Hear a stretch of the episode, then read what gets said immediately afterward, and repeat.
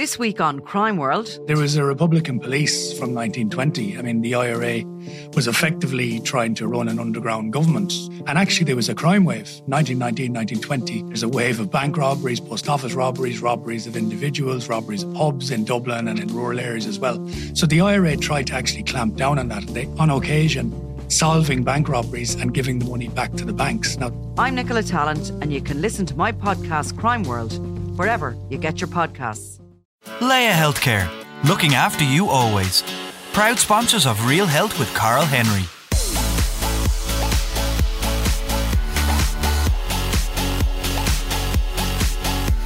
Hello and welcome to Real Health with me, Carl Henry, in association with Laya Healthcare. Folks, this week we're going to talk about CPR after the Danish midfielder Christian Eriksen received emergency medical treatment on the pitch when he collapsed because of a cardiac arrest during the first half of the Euro 2020 clash, just in case you didn't see it with Finland in Copenhagen recently. Thankfully, Eriksen is recovering and he will have a heart starter device implanted so he doesn't suffer further arrests. But what an amazing topic to talk about that everyone should know some element of CPR and what to do on the off chance something happens. We're delighted to be joined by Galway GP, Dr. Brian Higgins, to talk us through CPR and how it works. Brian, a very welcome to the show. How are you? I'm good, and thanks for having me on. We're CPR, delighted to have you on. Cheers. CPR is amazing. It's um, one of the most effective things we can do if we see somebody collapse. And it really is a life saving technique that absolutely anybody can do. I've done CPR once in the community. I was at, um, I was actually at training and somebody collapsed.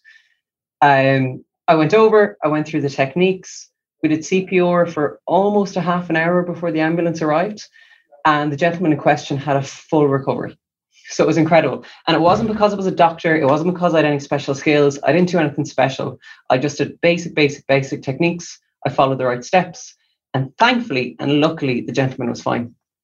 And, and tell us, what, what is a cardiac arrest and how is it different from a heart attack? Yeah, so when we use the terms, it can be a little bit confusing. So a heart attack is a blockage of one of the blood vessels in the heart.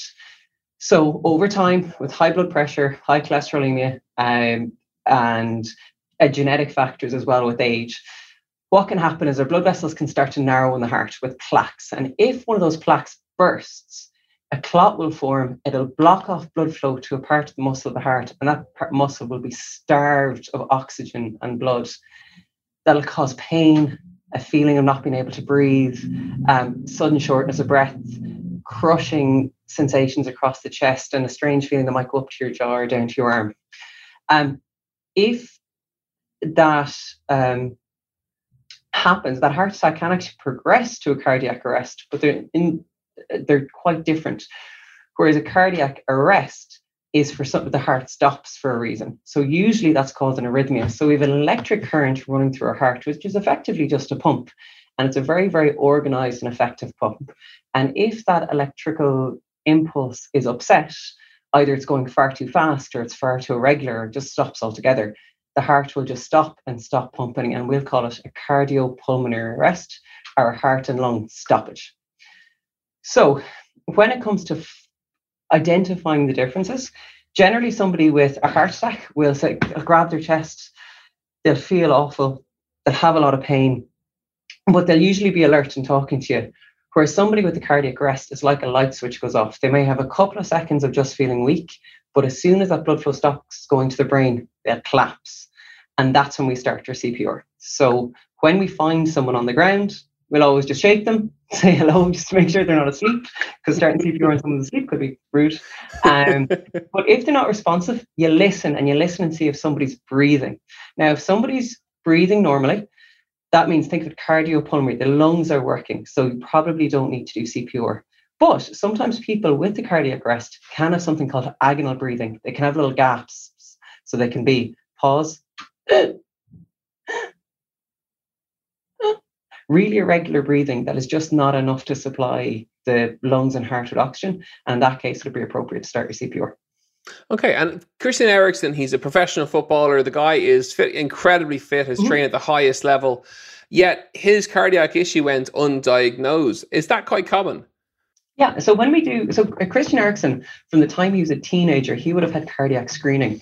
And actually, it's recommended for anyone in competitive sports to have cardiac screening from about the age of 12 or 14, probably every two years. Now, the thing about screening, as we know, it will catch the majority of cases and it will save a lot of lives, but it's never going to save every life.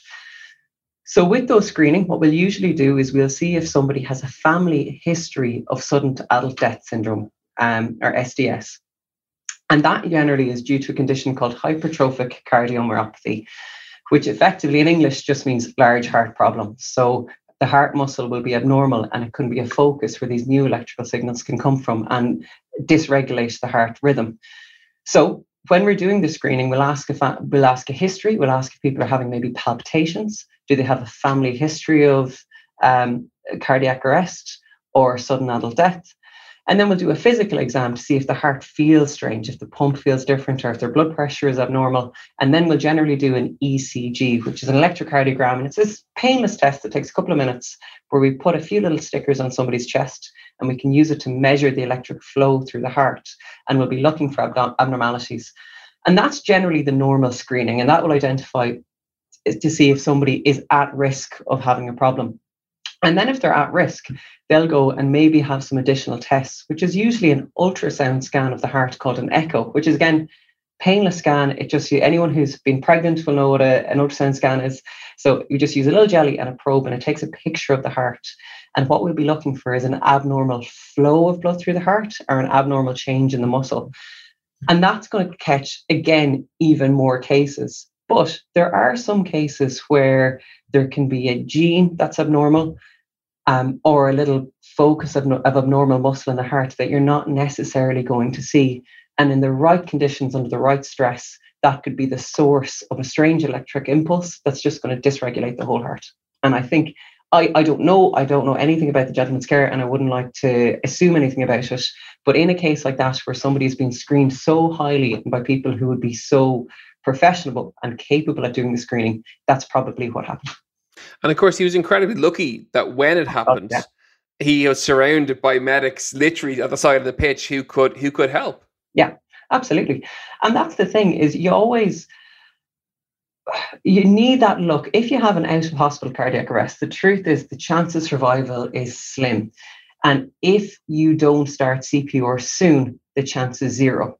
And I think sometimes the fear is people may have seen a CPR video and there's really great ones on the Irish Heart Foundation and never done any training, or they might have done training a very long time ago, or they're not confident in doing it, and they're going to hope that maybe someone else will step in and do it.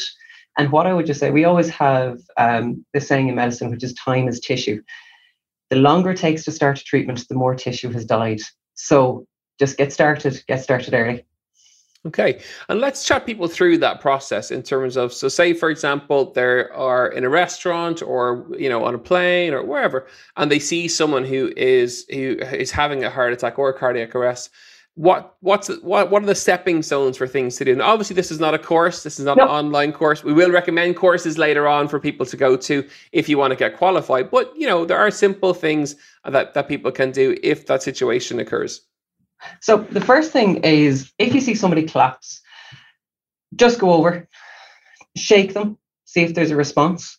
Um, then the next thing to do is call for help because once you start your CPR, you don't want to stop. So shout for help, get somebody else to call the ambulance services.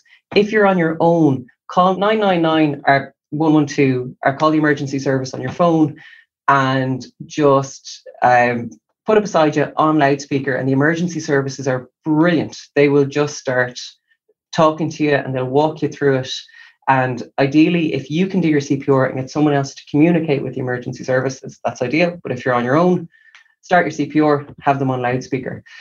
Then, when you're calling for help, you can always see if there is a defibrillator in the restaurant. Yeah, tell us about those in terms of what are they and how do they work? Well, a defibrillator is really cool. It's a fancy battery.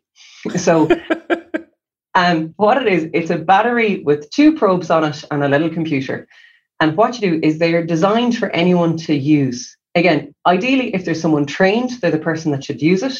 But if you don't have training and there's no one else there, just open the box and they're amazing. So they're designed to be used by anyone. You open it up, it'll show you a picture of step by step of exactly what to do.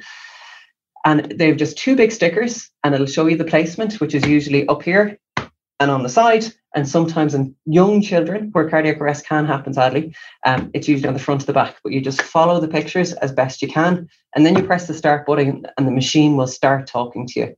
And generally, the first thing it'll do is tell you to keep doing your CPR, and it will tell you to stop. And when you stop, you'll move back. It'll tell you to stand back, and it'll analyze the patient's rhythm to see if they're in a shockable state. Because some cardiac arrests will respond to a shock, and some won't. And if it'll respond, the machine will do it all itself. It'll shock the patient and tell you as soon as the shock is over to get back on your CPR. And it will continue that cycle until either the patient becomes alert or the ambulance services arrive. Okay, so you, so you you've looked for a defib, you can't find one. You've made that emergency call. They're obviously going to talk you through what to do. In terms of placement for CPR, where people put their hands and the positioning of hands and things like that, where should they put their hands? So if you think of it, what we want to do is we want to compress the chest so it'll act like a pump around the body. So what I would always do is get the patient on, if it's there, like when when I, I had my out of hospital cardiac arrest with the patient, um, we were actually uh, uh on an exercise mat on a trampoline. It was a gymnastics class. so if I had done CPR on him, what would happen? His whole body would just bounce, and I wouldn't have had been able to do effective CPR. So what I did is with help from someone, I pulled him to the side onto a flat, firmer surface so I could do more effective CPR. And then what we do is we put our hands on top of each other, the best way you feel comfortable, the fingers intertwined, and then your elbows straight out. Because as you do your CPR, you don't want your elbows to bend and lose the force. And you want all the force to come from your hips as you kneel, kneel down beside the patient. And really here, just right on the center of the chest, between the two nipples, right there. Honestly, if you do it here or if you do it here, it's better than not doing it at all. Yeah. so ideally here, but doing it is the most important. Okay, and then let's chat us through the the rhythm. And I'm I'm I'm racking my brains trying to think of the song. It was Vinnie Jones. It was "Staying Alive." I think was the song that they that they use in the ad. yeah, so it's about hundred beats per minute. So our heart is going to run at about sixty to seventy beats per minute when we're sitting down and relaxed. Bit nervous coming on the show. Probably my heart it was a bit higher. Um, that's what's supposed to happen when we're under a stress. We're supposed to get more oxygen to our blood and our brain. So we want to do that CPR faster than the normal heart rate. So what we want is about 100 beats per minute, and that's staying alive, the song.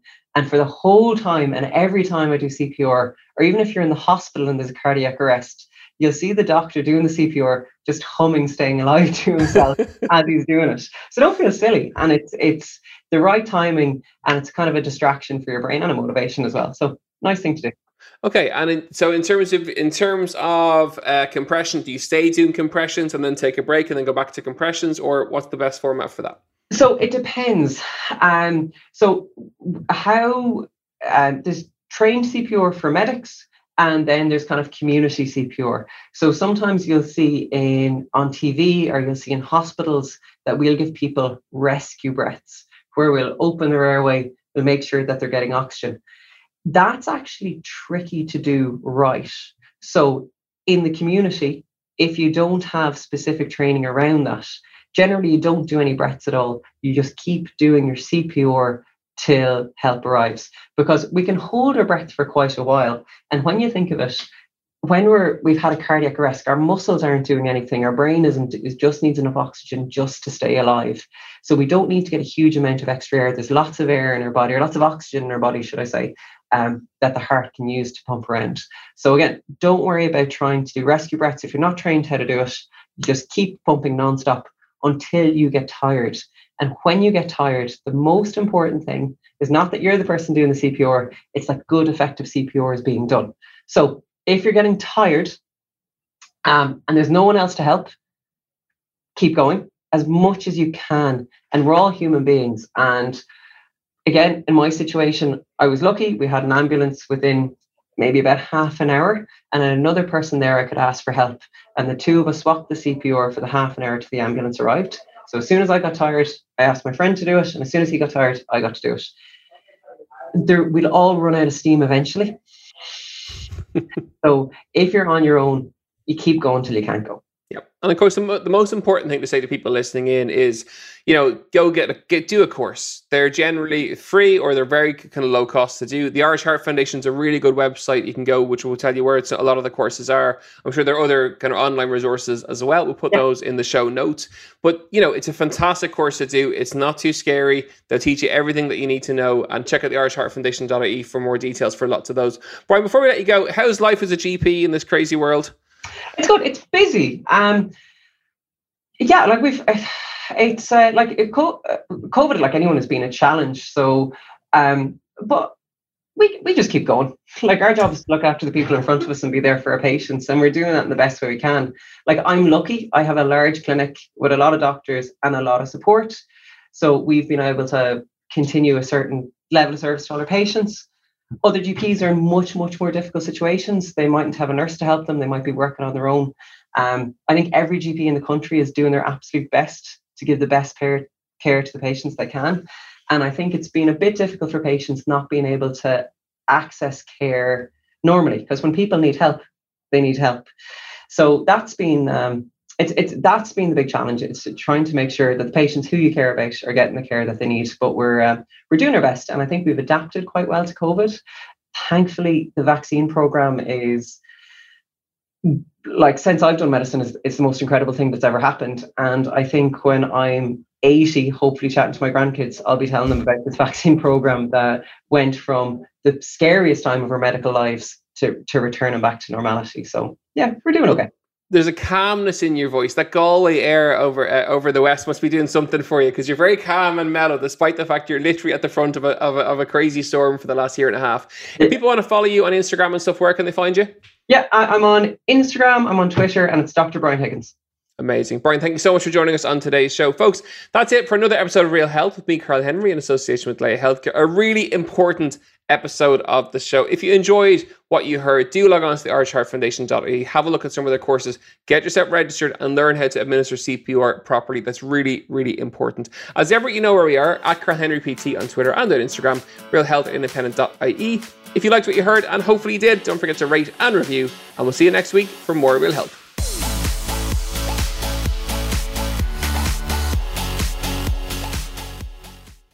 Laya Healthcare, looking after you always. Proud sponsors of Real Health with Carl Henry.